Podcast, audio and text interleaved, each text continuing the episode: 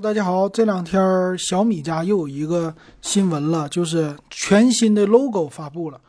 他们家这次 logo 说花了两百万，请了一位设计大师来设计。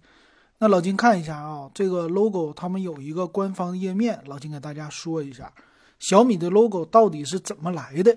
这个毕竟老金也是做设计的人啊，还是懂一点的。首先来说呢，两百万的 logo 设计费非常便宜。特别特别便宜，为什么这么说啊？那咱们看一下这个 logo 它怎么来的。小米家的原来 logo 呢是一个方形的，现在变成了一个椭圆形，它并不是呃纯圆的。官方管这个叫超椭圆数学之美。那这个超椭圆是怎么来的？小米家他们搞了一个公式，嗯，这个公式呢，它叫 x 的 n 次方加 y 的 n 次方等于一。这个是什么意思哈？特别的玄学，它是官方制作了一个这个象限数学的公式，呃，把圆圆就定为零，然后那个方块定为于一，啊，所以他做了很多很多种的一个设计，说是由方变成圆，特别的好看。但是要取哪个圆呢？哎，他们做了各种各样的一个动态。把这个 n 的数值代表圆的一个数值，所以经过各种各样的计算出来的是 n 比三啊，就是等于三这个 n 次方是最好看的，所以出来了一个椭圆形。哇，不过这个椭圆形啊，那样的感觉就是和你手机的图标没什么区别啊，很类似。再有一个，他把这次的圆和方做了一个比较，那为什么圆比方好？为啥呢？因为这个圆儿啊，他说更加的灵动啊，生动，叫 motion logo，啥意思呢？就是动态的一个 logo。说这个圆儿呢，非常的美，有了那种漂浮感和呼吸感，给这个 logo 赋予了生命，哎，带来了一个生命感，特别有意思啊。为什么生命感呢？它官方还做了一个介绍，就我们现在的那些科技类的产品，它都是圆弧形的，并不是方方正正的。你很难再找到一个科技产品是方方正正的样子了，所以说呢，这种的圆形、弧形，它可以有呼吸、张弛的这种感觉，所以叫呼吸感，叫生命感。然后请到的设计大师呢，叫谁呀？袁岩斋。袁岩斋可能很多人没听说过，但如果你要是做设计的，你肯定听说过，因为他是现在在我们整个的，嗯，全球来说啊，尤其是中国人。咱们说中日韩这个文化来说，原研哉非常的有名，也是一个设计大师。比如说有一个叫木屐，木屐大家知不知道？不是日本穿的那木屐的鞋，木屐是无印良品这个店，无印良品的店呢就是原研哉设计总监，所以他帮小米做的这个设计才要了两百万块钱。那我在他们有一个官方的宣传片上哈，我能看到这个宣传片上说了这个木屐的品牌啊，这里我把这个声关掉啊。他的这里边特意说到了为什么给小米做这个东西啊？一个人说这是一个科技很有意思，他想在设计上体现出来科技和设计的一个变化。而且呢，把小米的 logo 这个科技啊和全球的甚至是宇宙学相相提并论了，所以设计出来的这个 logo。那这两百万块钱啊，只是用了三年的时间就设计出来了。所以其实两百万设计三年，一个设计大师给小米做的那一点都不贵。你想想，一年才给多少钱呢？不到七十万人民币啊！如果只是两百万人民币的话。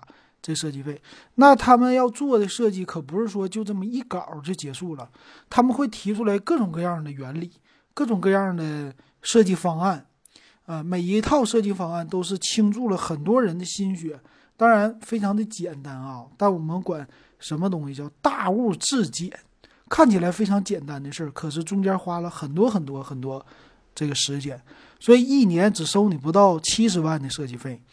如果是一年六十万，折合下来一个月才收五万块钱人民币。一个大师啊，给你做设计搞三年，你才给两百万，这简直是侮辱人啊，就可以看出来这个原研哉老爷子啊，还是挺够意思的啊。这设计费没多收，太便宜了，我觉得太便宜了。然后还有一个梗，就是原研哉这个人长相，长相呢，我们一看就特别第一眼像姜文儿哎，为啥像姜文呢？长得如果把头发去掉，就跟姜文很像了，特别有意思。然后还有，网上也有段子说了，说是这个设计界的姜文啊，姜文和罗永浩的结合体。我是没想到，怎么老罗的还跟他有结合呢？能忽悠吗？那不对呀。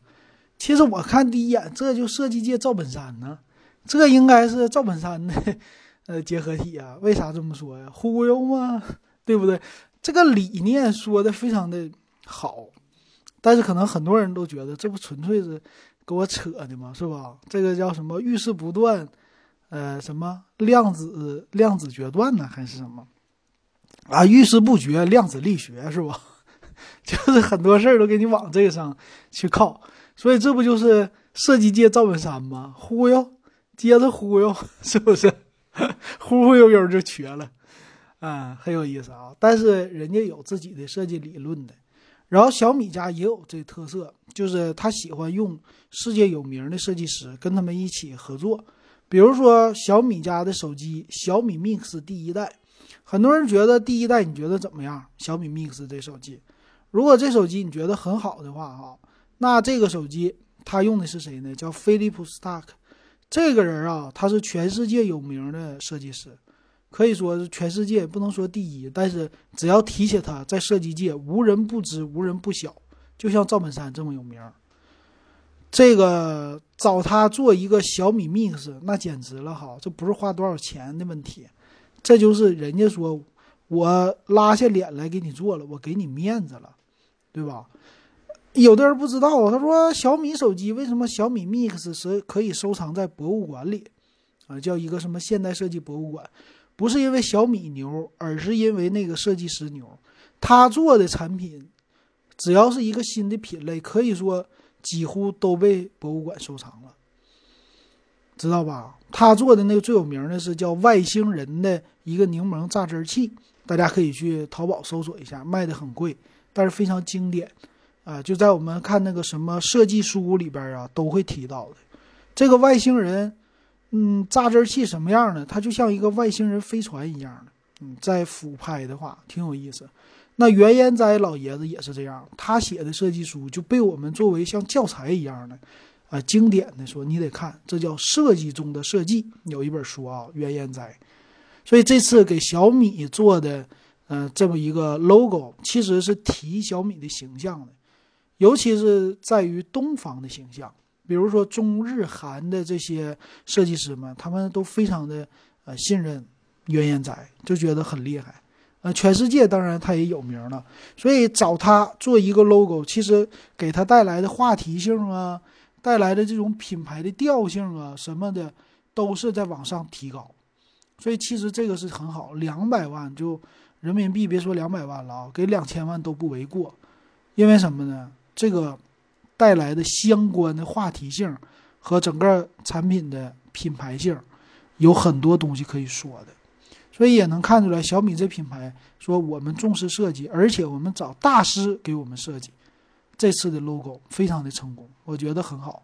可能未来呢，他也关注着未来，就是小米的产品的多元化，但是也别忘了啊，小米它一直离不开的不是五六十岁的人啊，也不是四五十岁的人，而是年轻人。啊，虽然说有的人说调性不对呀，什么小米屌丝啊这些，但是它主打的还是年轻人的市场，二十多岁，呃，刚刚开始步入社会啊，是钱不是特别多，二十到三十，三十到四十这么一个调性的，所以做的非常的好。我觉得这次两百万非常的值啊，也很期待吧，这个产品它多应用一些啊，也卖，它也开始卖。Logo 相关的东西了，我觉得挺好的。这点钱呢，怎么赚都能赚回来，太简单了，所以非常不错。这就是老金给大家解释的啊，给你 算是解密的吧。小米的新 logo 背后的那些事儿。好，感谢大家的收听还有收看，今天就说到这儿。